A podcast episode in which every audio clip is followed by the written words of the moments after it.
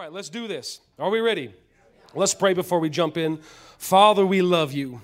We are so in love with you, King Jesus, and we thank you for your goodness. We thank you this morning that you are Lord. You gave us your mighty Holy Spirit to dwell on the inside of us, and He is here to teach us, to reveal Jesus to us, and to bring the Word of God to us in such a way that we get it, that we can connect the dots, and that we can actually start living by your Word. So we thank you, sir, for today that you would bring revelation knowledge to us, a word right in season for where we're at in 2022. We we give you all the praise. We give you all the glory in Jesus' mighty name. Amen. Man, He's a good God. And aren't you thankful that you're not limited by what is said here or not said here? Aren't you like, think about that for a moment? Well, you're not limited. I, I, need an answer on this. Well, did you know that in a service, the Spirit of God could be speaking directly to that situation? You're not limited to what we know or what we don't know, because there's a lot we don't know. But what we do know is that we have the Holy Spirit, and He is so faithful, He is good, and He will meet you right where you're at. And all God's people went, Yeah, okay, that sounds good.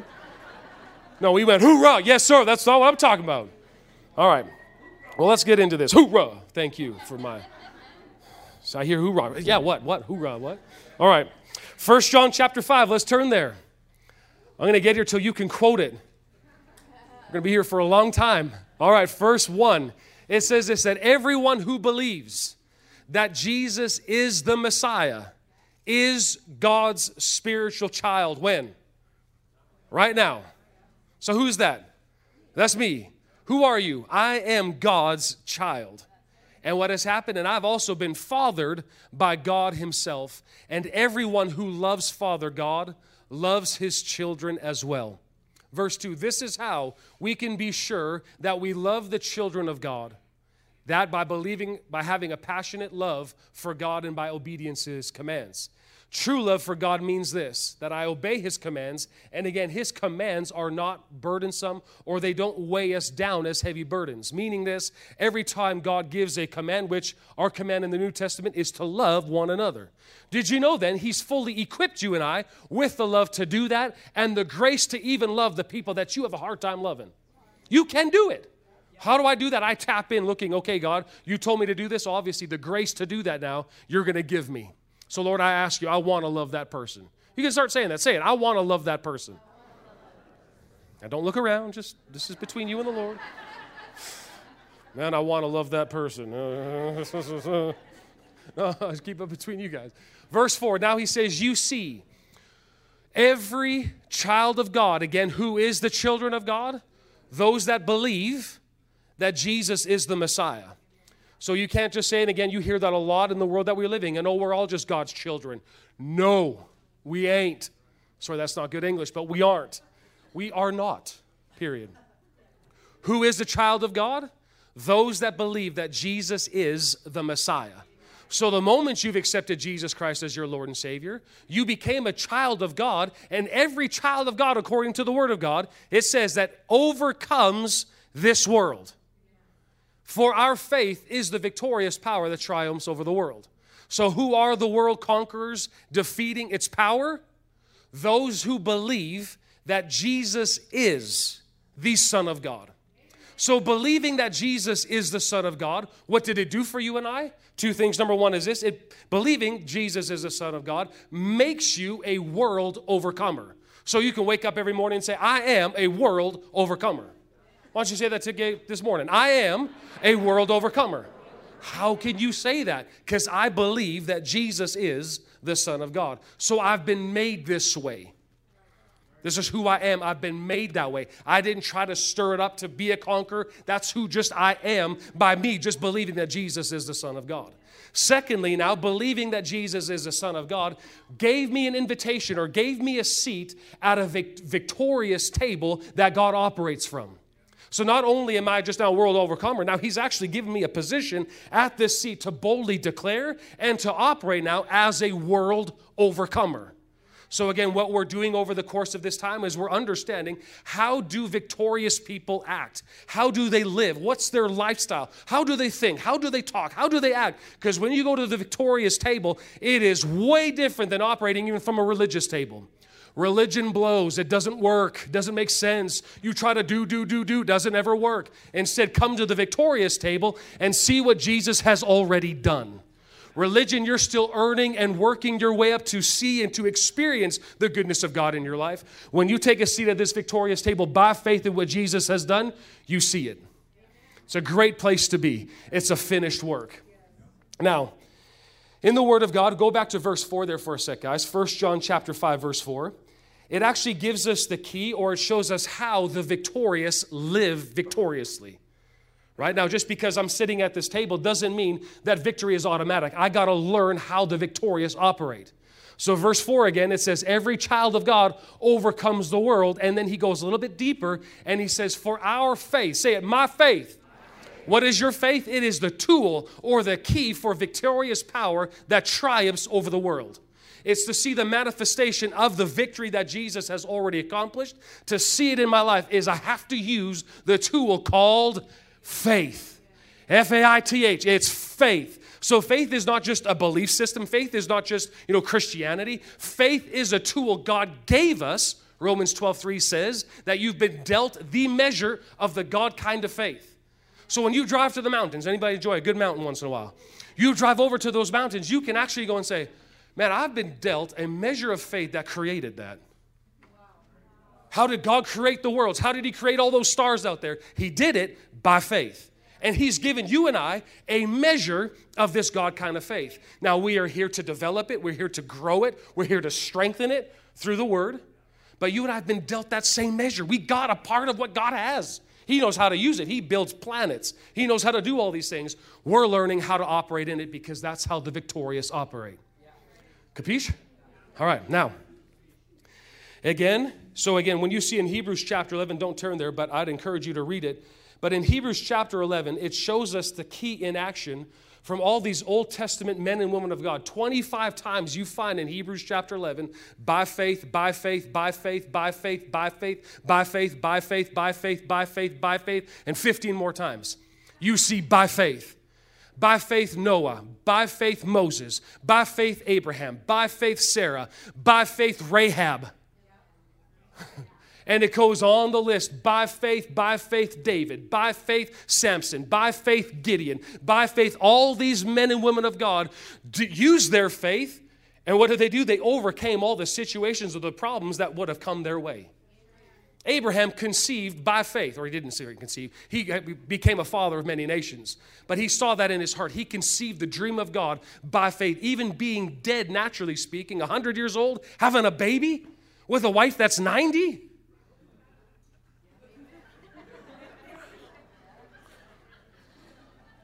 Anybody 90 in here looking to get pregnant? Any? All right, okay, well, just no hands went up. Okay. But by faith, she did it. Woo! Moving right along. Now, again, remember, in this new covenant that we are living in, we have to develop this mindset that we are never going from defeat to victory in this new covenant, we have to have this mindset that I am victorious now.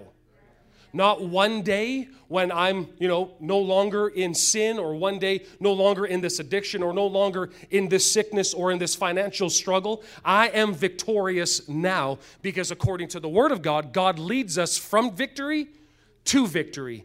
So you're not looking to attain to finally get to a seat at this table and go, okay, God, teach me. You're already at the victorious table. Now we're learning to act like it.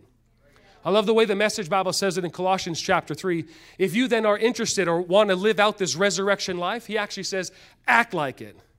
So, what does that mean? I got to get away from this religious table. I got to get away from just this pity party. It does not work. Start acting like what? Like a victorious one in Christ Jesus.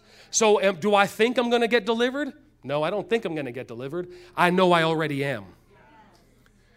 Do I think I'm going to receive healing in my body? No, I don't think I'm ever going to be healed. I already am healed. So it's a completely right there. This is the this is a lot where the split off comes of. Having these two different mindsets is different. And why is it important that we have or take this position? Because a position of it's already a finished work means you and I, when we operate from this victorious table and saying, I already have the victory, I already am victorious no matter what I may be facing in my life, it means that you are putting faith in what Jesus has already accomplished. That's why we operate this way. That's why we look at it. So, again, what Jesus did is a finished work. It's a big deal to us because no longer am I trying to attain, no longer am I trying to get healing, no longer am I trying to get delivered. I already am. Come on, say with me, I already got it. Oh, God, I just want you to heal me. God's already said, I already did that 2,000 years ago. When you read the word of God, 1 Peter 2.24, by his stripes you were healed. What is that? Past tense? Isaiah says the same thing. We were healed. Whoa, what kind of tense is he talking about? God's already saying, I already did all that. So now what are we learning? We're learning how to operate from this table. And rather than trying to get healing or get victory in any area. Now I'm releasing what God has already done from this table. That's the key. Now, Satan wants you and I to be ignorant in this area, and he will do everything he can to convince you and I that we got to earn it. But man, thank God we don't have to earn anything. It's already been done. Come on, say it. It's already done. Already done. Some of you got to get this. It's already done. Already done. The prosperity God has for me, it's already done. So now what I got to do? I have got to learn the ways of the victorious and start really hearing, okay, God, what do I do in this situation? Because He will always lead you and I into victory, always. He doesn't know how to lead you into defeat. So that is a good king to follow. Amen. So now, what do the victorious at this table, what do they have in common? And of course, we said in Hebrews chapter 11, by faith, by faith, by faith. And we're going to eventually get there. But all, how do we get to this point of operating and living by faith that the Word of God finds it? So when you see in the Bible, anytime the Scripture mentions anything, we ought to pay attention to it. Correct? But when you see it four times, the same verse, four times throughout the Word of God, man, that should just be sirens. That alert that you get on your phone that they use for whatever type of emergency acts that are out there, this should be going off. All of a sudden, you read in Habakkuk 2.4. You see it in Galatians 3.11. You see it in Romans 1.17. You see it in Hebrews 10.38. What's it saying? The just shall live by faith. Say with me, the just shall live by faith. That's not just a suggestion. That's not something we do on Sundays. This is a lifestyle that the victorious live by. This is how they did it. Well, I don't want to do it that way. Okay, have fun over there. But this is how they do it. So we've got to submit and say, okay, Lord, you are smarter than me. And now work with him. But before we get to that place, we have got to see what some of these heroes of faith, what these victorious ones did in order to really start seeing it. And here's the first thing we're going to talk about today is that what do the victorious have in common? They have a passion to embrace and walk in the truth. Cricket, cricket. Okay. I was waiting for a few people to take a lap and stuff. And yeah, that's, that's what I'm talking about. Look at this in 3 John chapter 1, verse 4. But what is the common denominator? So again, who's seated at this table? Those that believe that Jesus is the Christ, the Messiah, correct? All right, so we're sitting at this table. King Jesus is at the head of the table. And to your left, you got Abraham. To your right, you got Noah. And you're going, whoa. Dude, across from you is Sarah. Go, whoa. How did you have a baby? At, wow. And you're looking at all these people. What do they have in common? What's the con- common denominator of their life? Is that they desired and had a passion to live by truth. I got a little bit more excited on my own, but okay, I'll. Now let's look at this. 3 John chapter 1 verse 4. It says this, "It is the greatest joy of my life." Who's speaking? Would say John, but who's speaking through John? The Spirit of God. So the Spirit of God, through the Apostle John, is saying what? It is the greatest joy of my life to hear that my children are consistently, say with me, consistently living their lives in the ways of truth. So what gets what gets God pleasure? That his kids live in truth.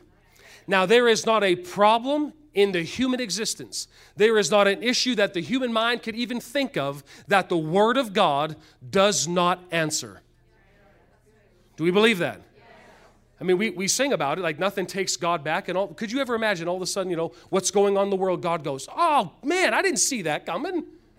He's never taken off guard. Like, don't just hear that, think about that. Nothing throws him off. All right, now, now the next sentence I want to say, and this may rub you the wrong way, but enjoy the rubdown. Here it is. there is no such thing as my truth. There's no such thing. There may be your experience, but even that, truth always trumps experience. Always.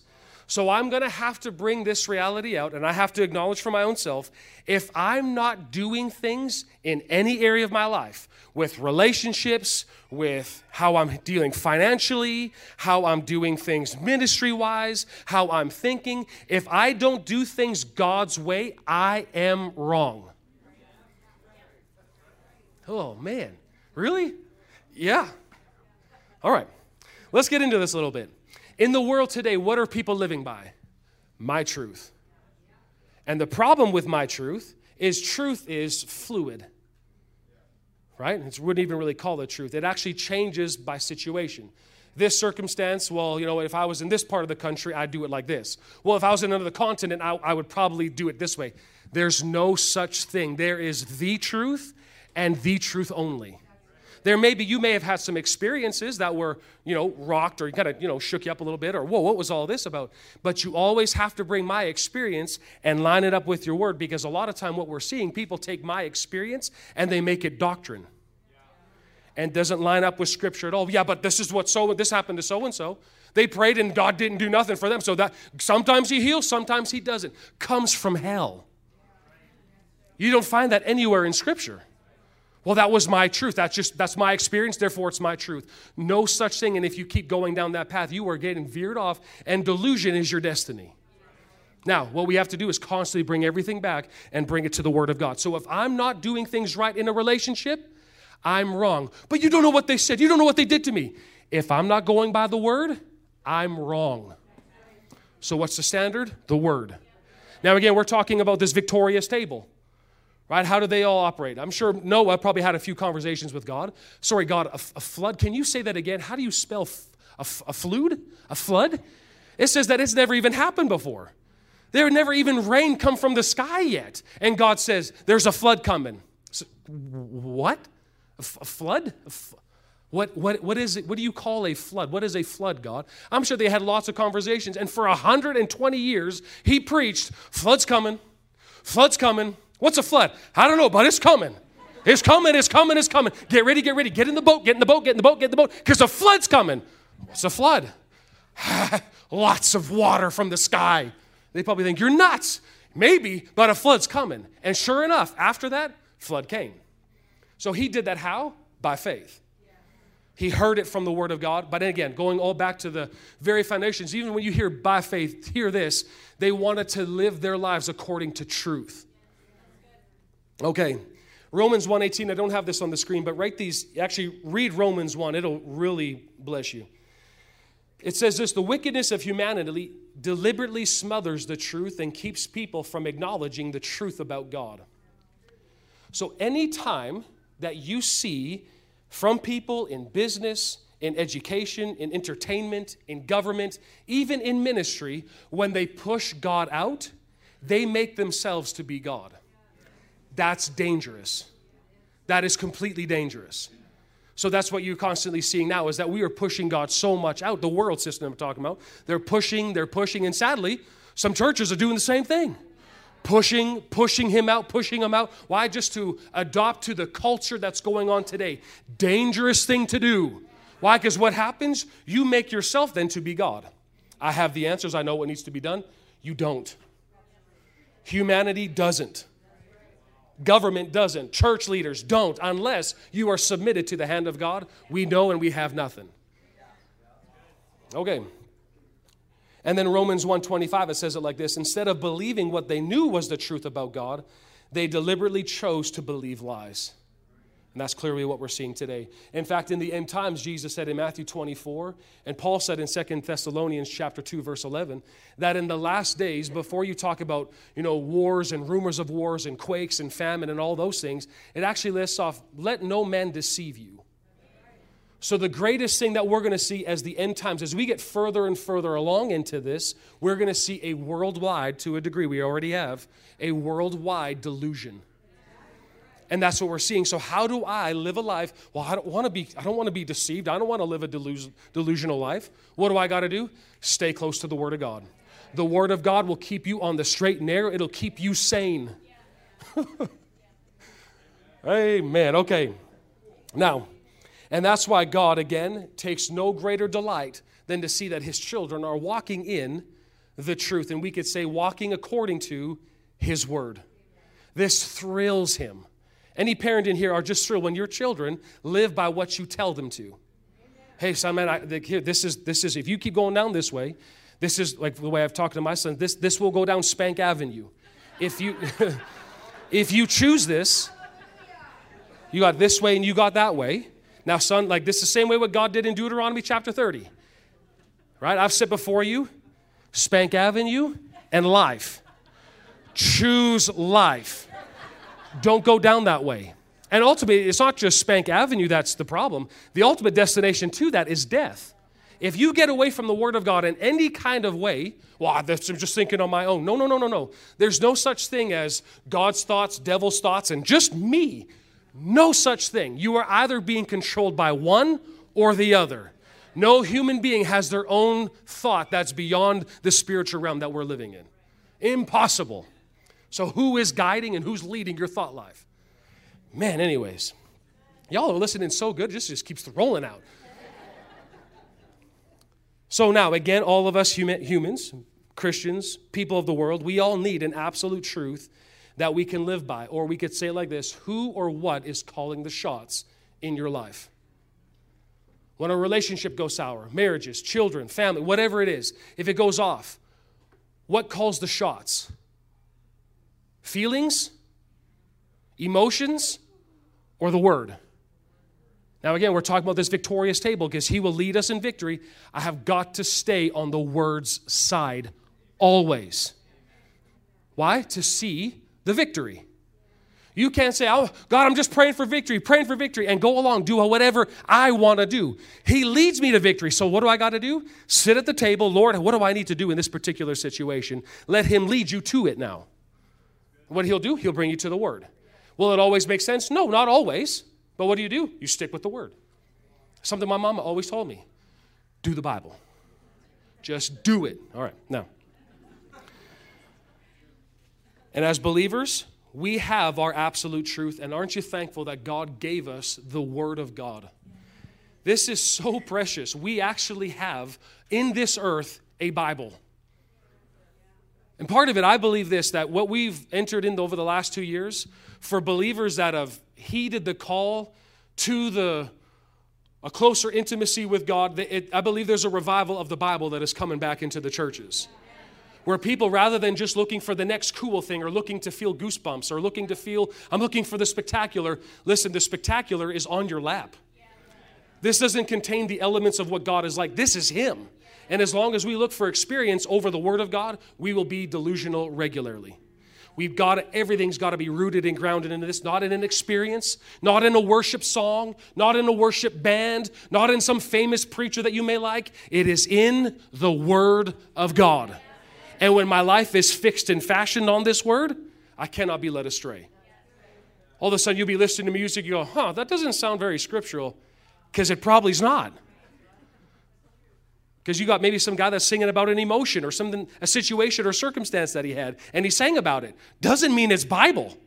Just because you heard it on Shine 90.5 doesn't make a Christian. Ooh, did I just go there? I did. I really did. My bad. No, Shine's great, but listen, you got to listen to the things that are being read or sung and spoken. If it doesn't line up with Scripture, sometimes God gives and sometimes He takes away. Sometimes God makes you sick to teach you something. All of a sudden, you're sitting at the victorious table. You look over at Abraham, you look over at Manoah, and go, Man, that, I don't see that. And they say, I don't see it either. So, what do you got to do? Kick it out. God bless them. We love them, but it's just, I can't listen to that garbage anymore. I am going way out of Okay, now, you'll never have to wonder if God's word is true because it is a forever word sealed by the blood of Jesus. I've fallen more and more in love with this scripture in Hebrews chapter 13, verse 8. I'm sure you could all quote it before it goes on the screen. What is it? Oh, this is embarrassing, isn't it? And then you see it. Oh, yeah, I knew that one. Good, good. I'm glad you saw that. But it says Jesus. Who is he? The anointed one is always the same.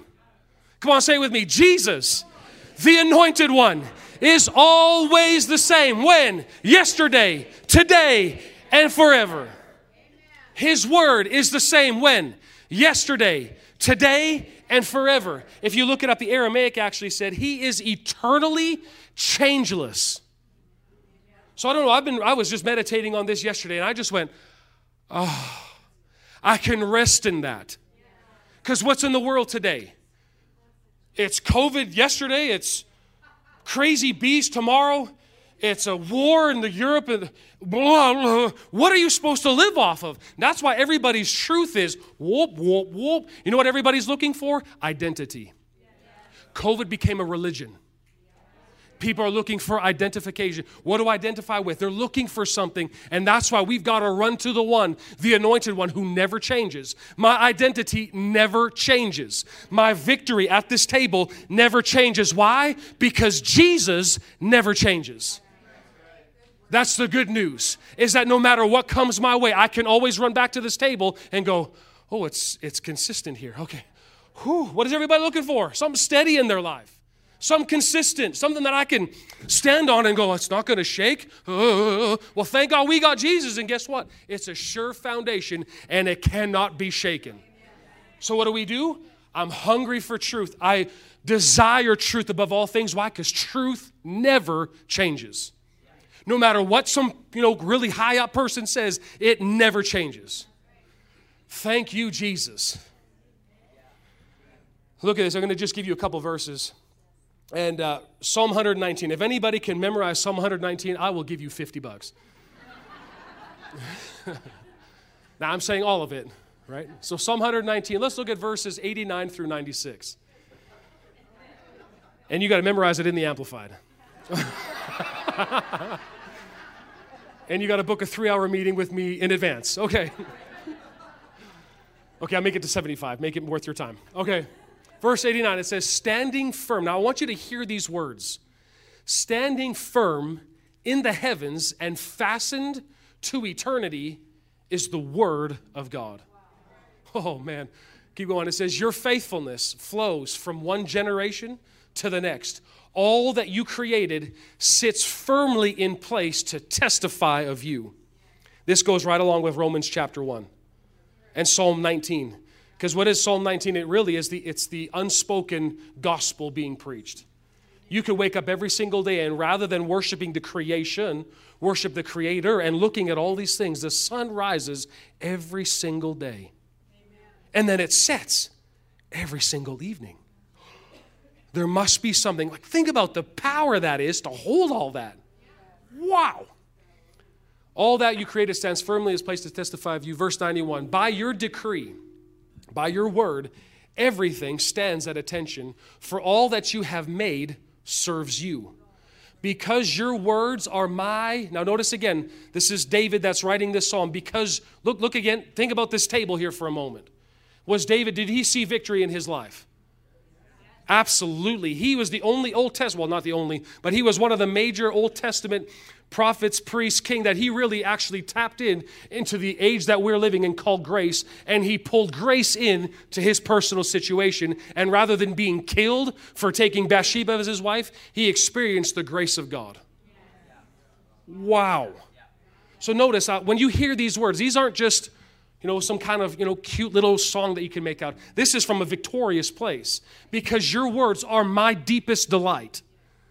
More than watching ESPN, more than doing anything out there that may be cool naturally speaking, your words are my deepest delight. This is what he stirred up on the inside of himself.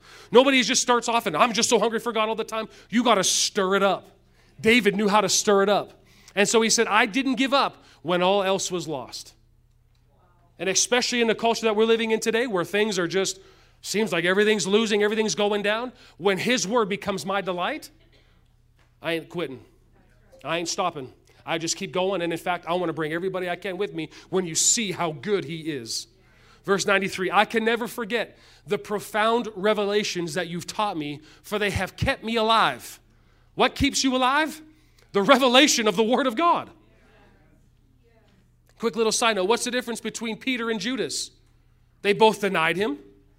They both, you know, said, We, we don't know him, I don't know him. Left the Lord. What's the difference? Peter had revelation knowledge. We find that in Matthew 16. Who was he? That you are the Christ, the Son of the living God. Why did Judas hung himself? He had remorse. He felt bad about it, but he didn't have that deep revelation that Jesus was the Christ. That's a major difference. So, what is it for you and I? What's going to keep you sane as we go forward? The revelations that the Lord is going to teach you from His Word. Oh. So, what is it? It's the deepest delight. For they have kept me alive more than once. Verse 94 Lord, I'm all yours, and you are my Savior. I have sought to live my life pleasing to you. Even though evil men wait in ambush to kill me, I will set my heart before you to understand more of your ways. so, are you seeing this? People are waiting to kill you. And what are you doing? What am I doing? I'm setting my heart not to kill them back or try to get them first. I'm looking to understand more of your ways. that doesn't make any sense. I know when you sit at this victorious table and you start understanding the ways of God. Remember, there's times where they wanted to kill Jesus, they try to throw him off the cliff. You read that, I believe, in John chapter 8, near the end of the chapter. And it says, while they were trying to push him off the cliff, all of a sudden he walked right through them. Where, where, did, that, where did he go? Where did he go? In light, he just got swallowed up in light and just walked right away from him. You're protected. Verse 96 I've learned that there is nothing perfect in this imperfect world except your word. For they bring such fantastic freedom into my life. Look at this verse 104, and I'm going to just skim down a little bit. It says this For your truth is the source of my understanding, not the falsehoods of those who don't know you.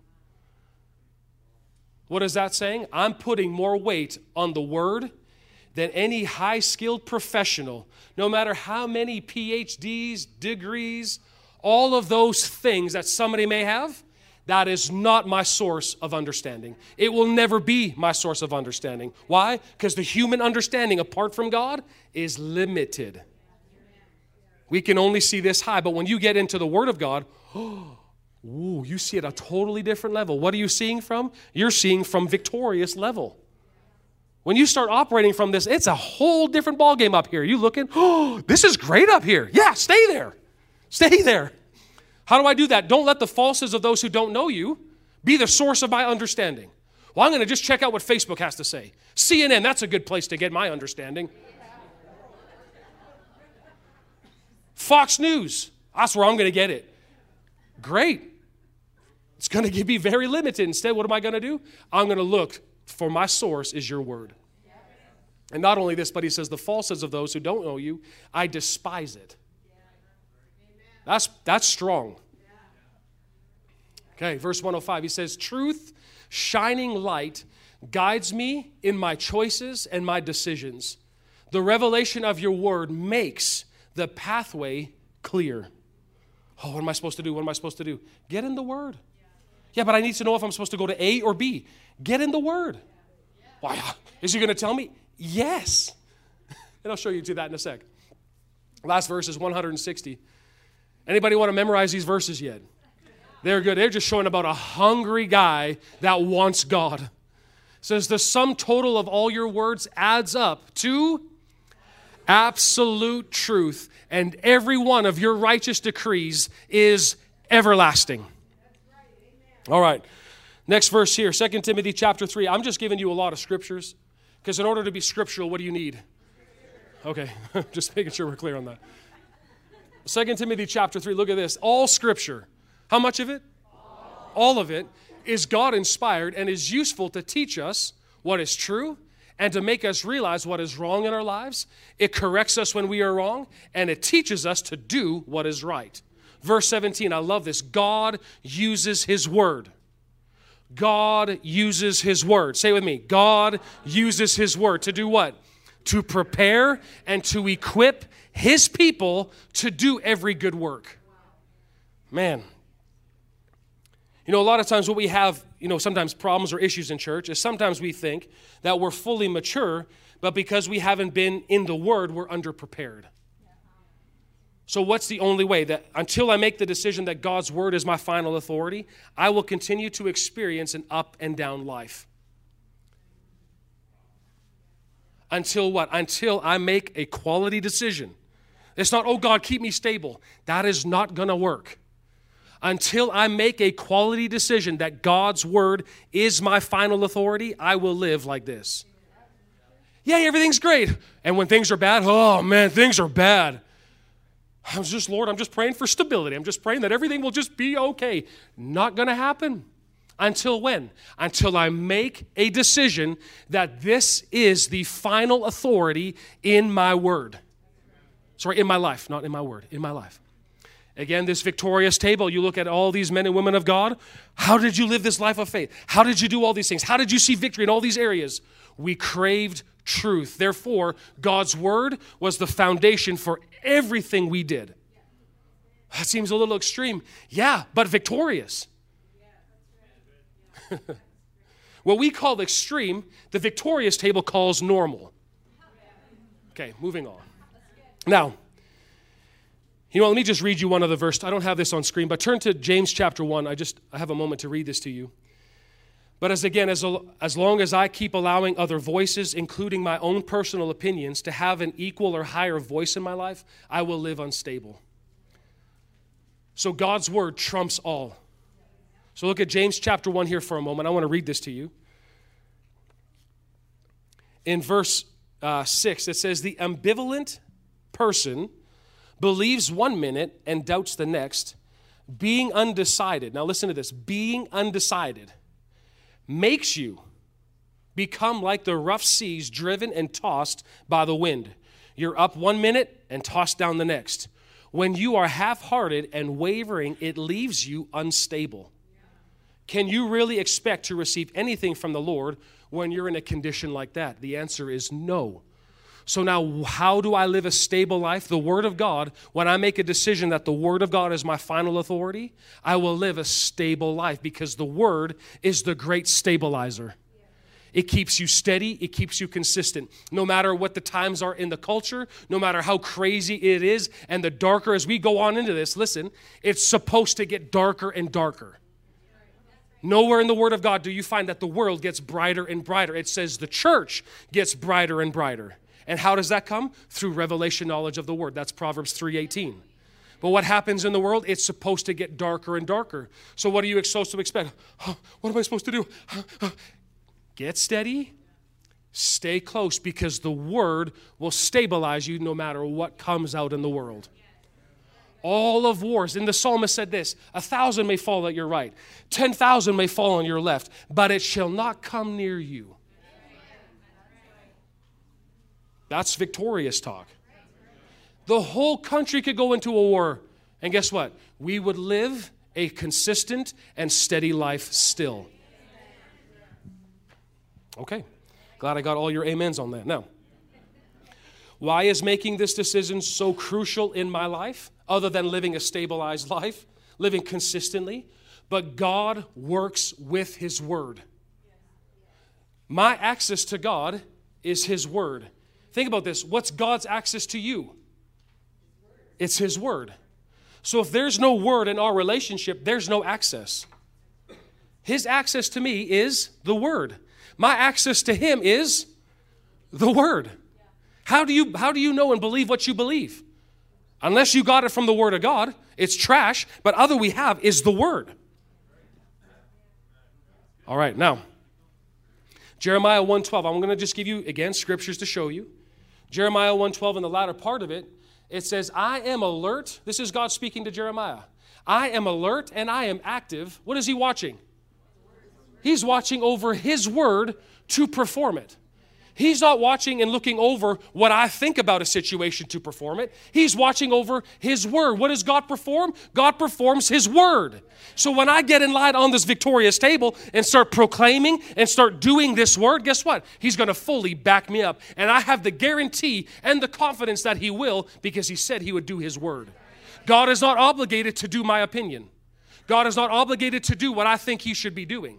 God is obligated to His Word. So when I'm committed to the Word to do it, guess what? Now He has to do the Word of God through my life. Yo, that was a break free statement right there for somebody. I'm looking to, God, just things aren't making sense. Are you doing the word? Are you understanding his ways in it? Because if I'm not doing the things, the, the things in my life according to his ways, I am wrong. Even though I may feel 100% right, you are 110% wrong. So, what do I got to do? I got to get in line with Scripture. I got to get in line with Word. Why? So that God can move on my behalf. Doesn't anybody want that? I want that more than me, in my opinions, thinking I'm 100% right. Look at this Isaiah 55. He says this the rain and the snow, again, talking about God's access to you and I. The rain and the snow, they come down from the heavens and they stay on the ground to water the earth. Y'all downstairs, there it is. Thank you. They cause the grain to grow producing seed for the farmer and bread for the hungry. Right? We know this. We see that the rain, right? Springtime rain, it's good for the crops. Now look at this, verse 11.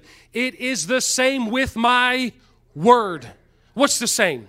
I send it out, and it will always produce fruit. Well, I'm not seeing it happen. Are you doing it?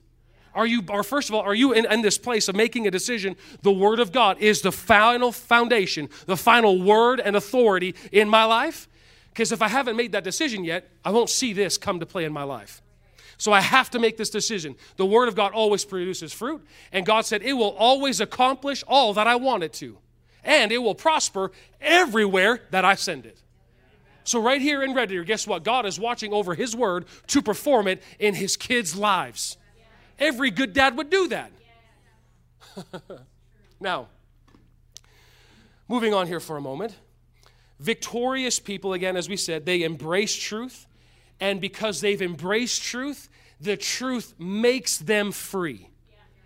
So at this victorious table, all you have to focus on is embracing the truth that I'm going to take God's thinking, I'm going to understand God's ways, and I'm going to adopt that as my own. And in return, I will be set free. So many times people are looking for freedom. And listen, thank God. Hey, we got freedom session. It's great, it's wonderful. But even better than all that is the word. And if I just think I can just go through a program, or I can just do these steps, or I can just listen to a couple of good counselors, apart from doing and listening and getting into the Word of God, I may experience temporary freedom, but I'm not totally set free. The Word of God is the only place for freedom. And until we make that decision, nothing's going to change. Oh, I may be free for a year or two, but all of a sudden, guess what happens? Those same things keep creeping back up again. What's going on? What's going on? The Word of God is the only source. Can you pray? Can, yeah, we'll, we'll pray, but what are you doing about the Word? What have you gotten into? What is God speaking to you from His Word? Oh, I don't know. Then I can't pray. Because what's going to happen is if I pray, Nothing's going to happen. And now we start questioning, well, I wonder if prayer works. That's how sly the enemy is. And what we've done a lot of the church is just pray, just pray, just pray, just pray, just pray. No. What do you have for the word? What does the word say about your situation? Because prayer really is you and I working and cooperating with God according to what He said in His word. If I'm praying against what the word of God has already said, I, I can't. I remember somebody come and ask you, just pray for my finances. Just pray that I just I just need money, I just need money. Are you tithing? No. I can't pray. Because unless you're doing things God's ways, there's nothing for Him to do. It's not like God's mad at you, He's got no access to you. Why? Because what's my access to the, to the Lord? Is the Word. What's His access to me? It's the Word. And if I'm going against what He says and asking, you know, God, please bless, please bless, He can't. It's not that He won't, He can't. And, church, we got to wake up to this. We need a revival of the Bible. I'm all for, listen, I'm all for Holy Ghost meetings and you get running and hollering and jumping and kicking and screaming. I love all that. I believe on that. If we had a chandelier, I'd swing from it. I love all that. We should get excited about absolutely. But this, if we start being doers of this word, it'll cause that not just excitement to be show, but authentic and genuine. So, what do we need? Believers got to read the Bible because the greatest sin in the church is trying to be like God apart from Him. So, we have ideas what God is like, what God would think, and we never actually went to the Word of God to find out what He thinks about it. Oh, I, yeah, God thinks this because I saw it on Facebook once. You know, a really famous, or no, like listen, I've seen it, a real famous pastor, he put out a real, this is what he said is really good. Did it line up with the Word? No? God bless him. Let's pray for him. But that doesn't line up with Scripture. Doesn't mean you just go condemning everybody out there. That's not what I'm saying. But everything in our life has to line up with what he said. God told me to love my wife, period. Well, she's been a real jerk lately. Sitting at this victorious table, you know what Jesus would do? He'd rise from a spot. I told you to love her. But she's not being very nice. She's supposed to submit to my leadership. She's not. That is not my issue. That's not my issue. My issue, what I'm going to be standing before the Lord, He's going to say, Did you love your wife? Yeah, yeah, I, well, you know, on Monday through Tuesday I did. Because she was all great from Sunday, but you know, you know, Wednesday through on, dear Lord, like what was that?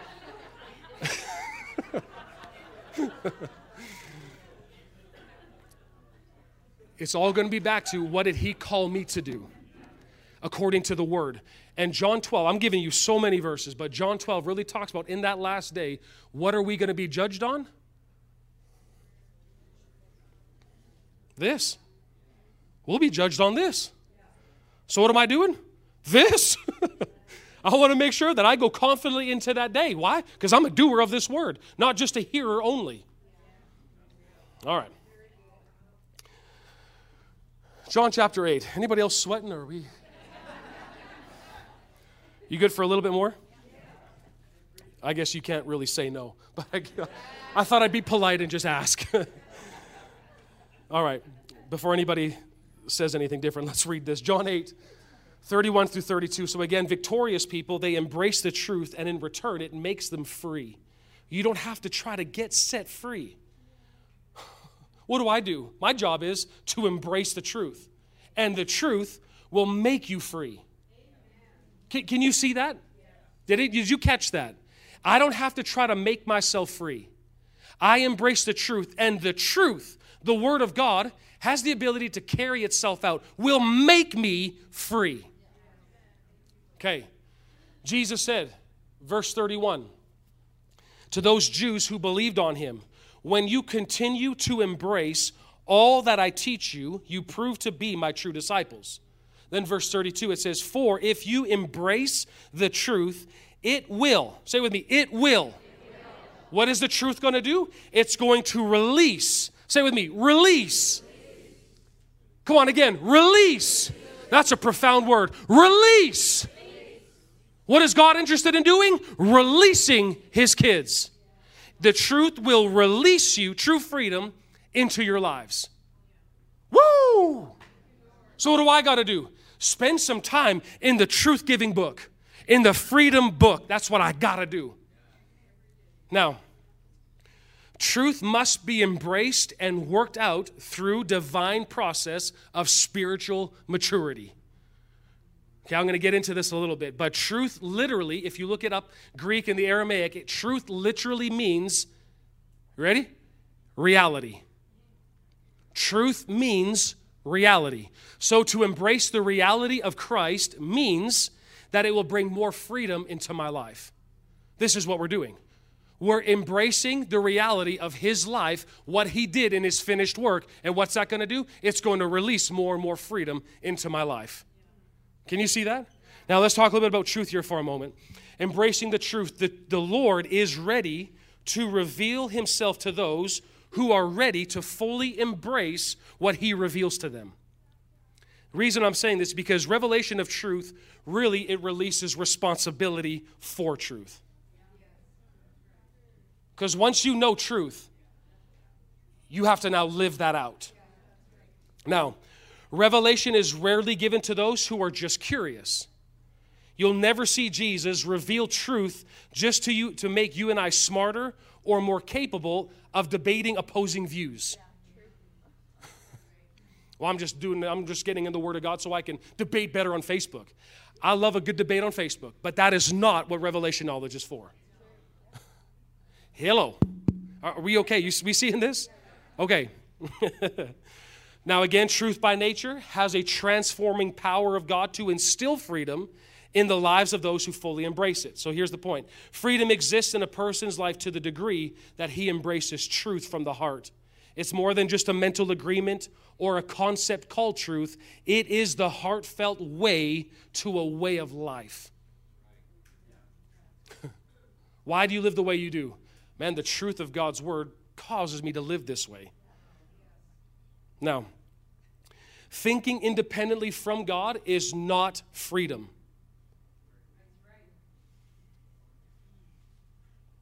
The world today will have try to get you to think otherwise. But having a thought in my head that he doesn't have his, in his head is not something I want to attain or have. True freedom is when my thoughts line up with His goodness, line up with His word and who He is, and that really is true freedom in my life. So, what I'm doing at this victorious table, I'm actually switching my thinking for His because I don't want anything in my head that He doesn't have in His. Well, how do, is it possible to have God's mind? Yeah, 1 Corinthians 2.16 says, you have the mind of Christ. Oh, I sure don't have those type of thoughts. So what we got to do then, if I'm not thinking like him, I have to spend so much time in this word. And I'm talking about you taking some serious time in this word until your thoughts automatically start going here. I'm doing this my, for my own self currently too. Now, I heard a really cool illustration that way. Just think of it this way. If you're having some, you know, negative thinking and negative thoughts and you're not experiencing truth, I want you just there's a really cool illustration I heard. And it was just about this guy was saying, you know, he was dealing with some, you know, just things in his life. And he said, like, the Lord gave him a picture. He said, I want you just imagine there is thousands and thousands of bad guys in a city. And you're the only good guy, and you're trying to arrest all these bad guys and put all these bad guys away. Impossible, correct? So the Lord showed him what you need to do now is you need to get more good guys, and good guys come from the Word.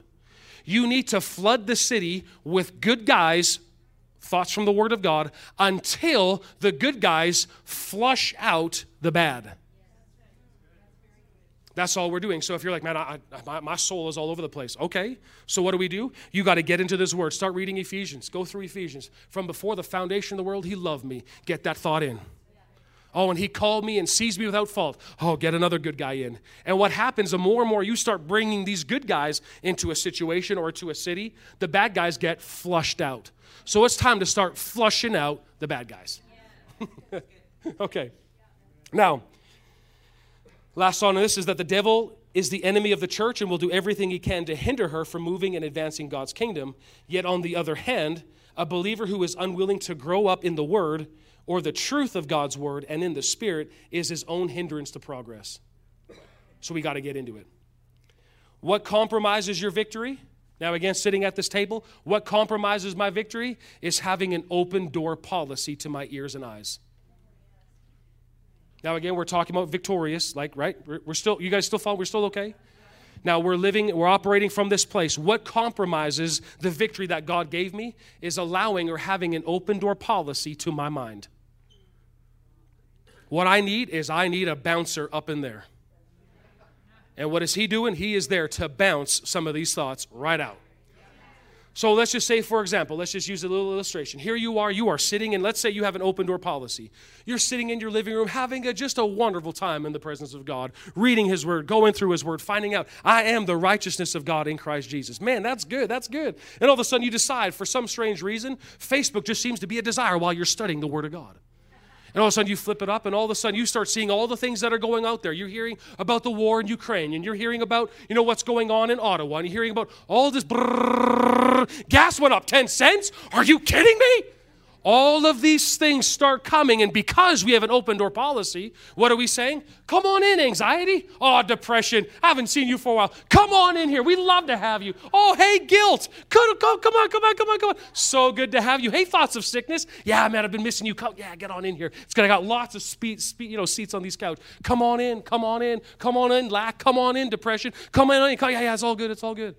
And now we're sitting, and our mind, our heart is completely cluttered well, you know, God, you know, God's word says that I'm the righteousness of God, but oh, here comes shame and guilt. Here, here's all this stuff. And so what happens, the word of God says, is that a, a cluttered, a cluttered mind is an unfruitful heart.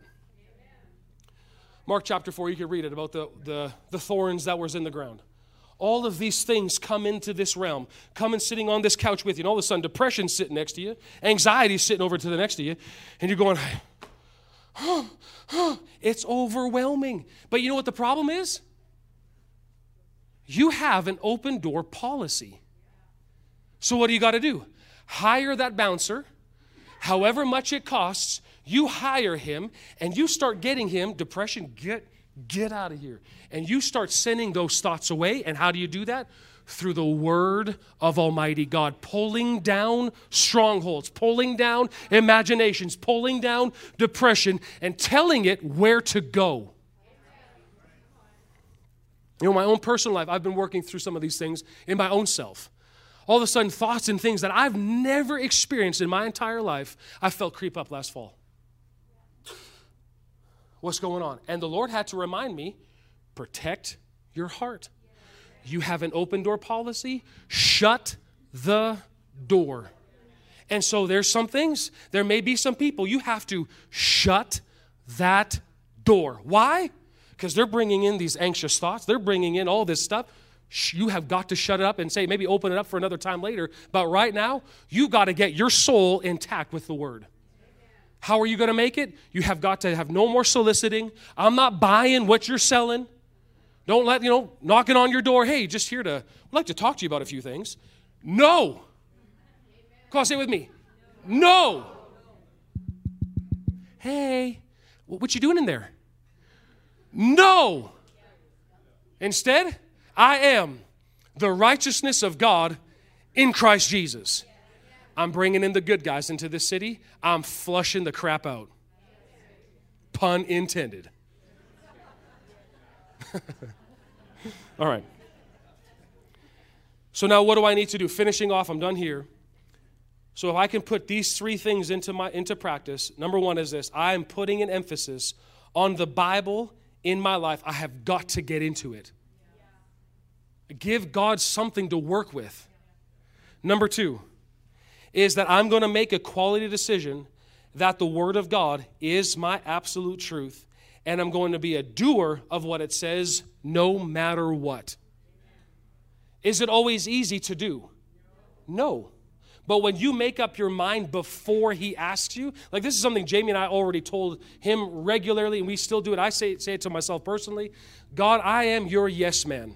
Before you ever ask me to do anything, the answer is always yes. Have you done that? well, God hasn't really asked me for much. No, he, he needs your yes before anything else. And not only that, the Lord, even just the course of this, this COVID time, has even said, I need you to deepen your yes. Okay.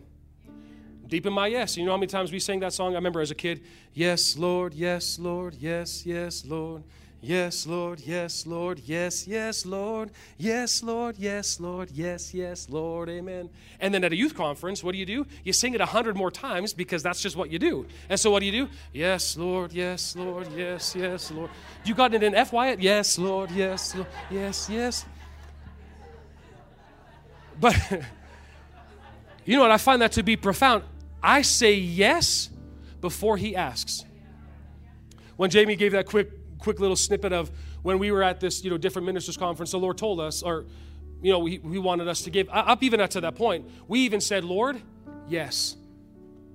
Well, he didn't even tell you what to do. It doesn't matter. Some of you are waiting, well, you know, I got, I got to first hear what he wants me to do. That's the problem.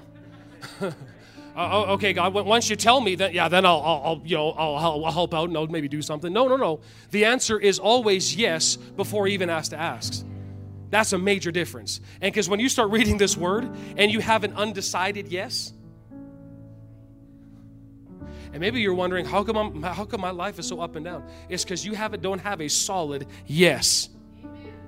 So maybe for some of y'all, it just got to be I need to solidify my yes no matter what comes my way. I am doing the word of God. No matter what they say, no matter what, you know, my family thinks, no matter what my business thinks, no matter what my bank account says to me, I say yes. You have to talk to that because listen, the, I don't know if you realize it or not, but the enemy is so subtle. All those things have voices. Like the thought, what's my family going to think? what's my bank account going to say to me? You, you may not be able to say the bank saying it, but it's always talking. Money talks regularly. That's why Jesus said you can't serve one or the other. Why? Because they both talk. Why? I don't, I don't, I don't want to do that. It's, going to cost. Then fine, just stay where you are, but that's the level of what you're going to see. Oh, God, I just want more. Then you know what the answer to more is? Deepening your yes. okay, I know I'm in the right place this morning. Now, lastly, so I'm putting an emphasis on the word. I'm making an absolute commitment that the word of God is my truth. And then lastly, is I'm training myself in every situation to ask, what does the word say about this?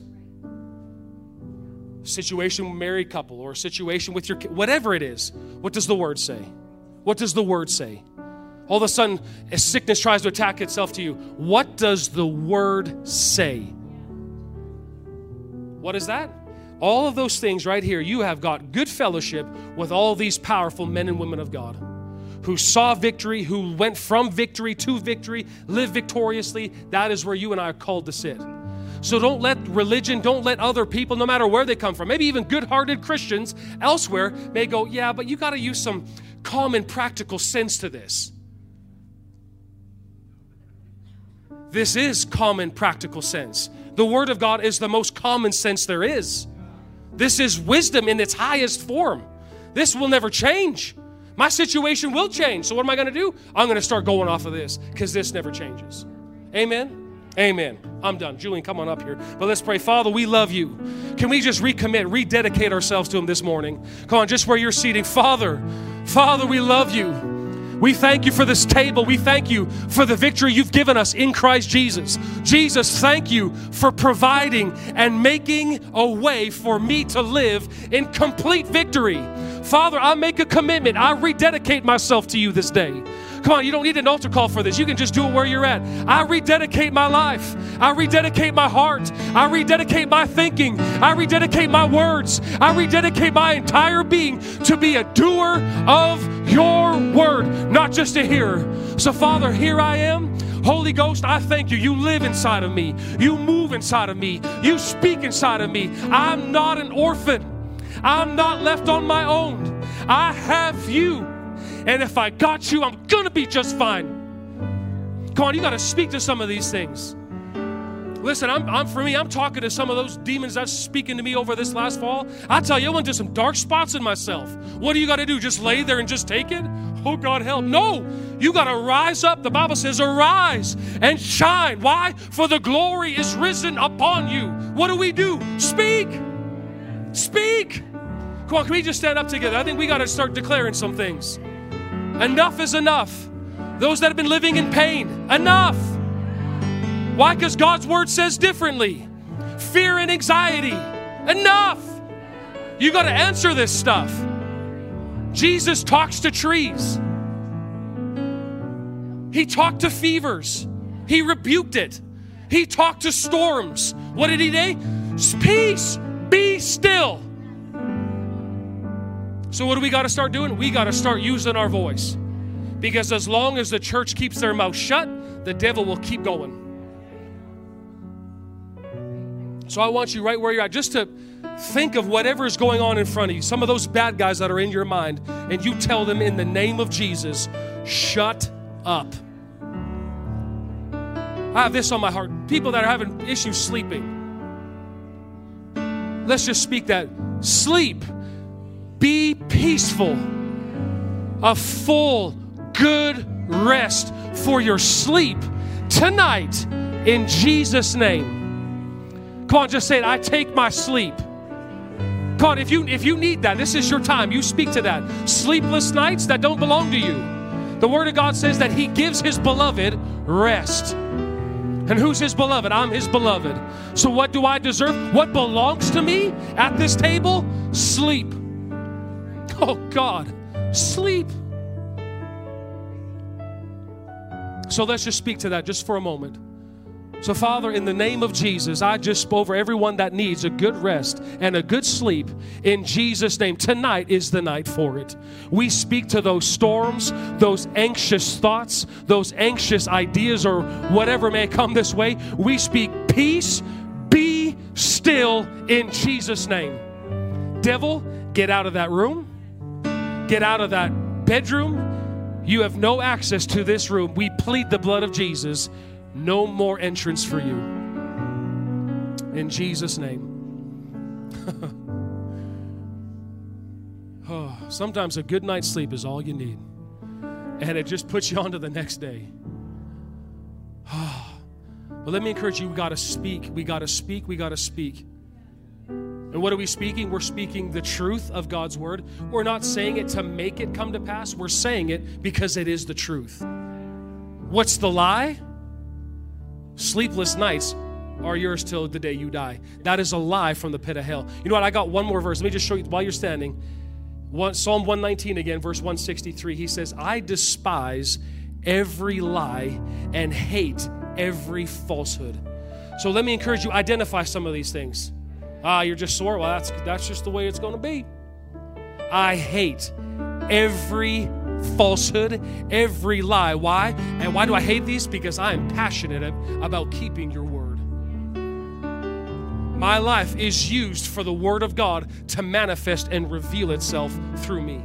That's why I'm here, is so King Jesus can use this body as a second existence. And if Jesus using this body, guess what Jesus wants? He wants a good sleep. So what am I going to do tonight? I'm going to sleep like a baby. No, not like a baby, like a kid that sleeps good. Amen.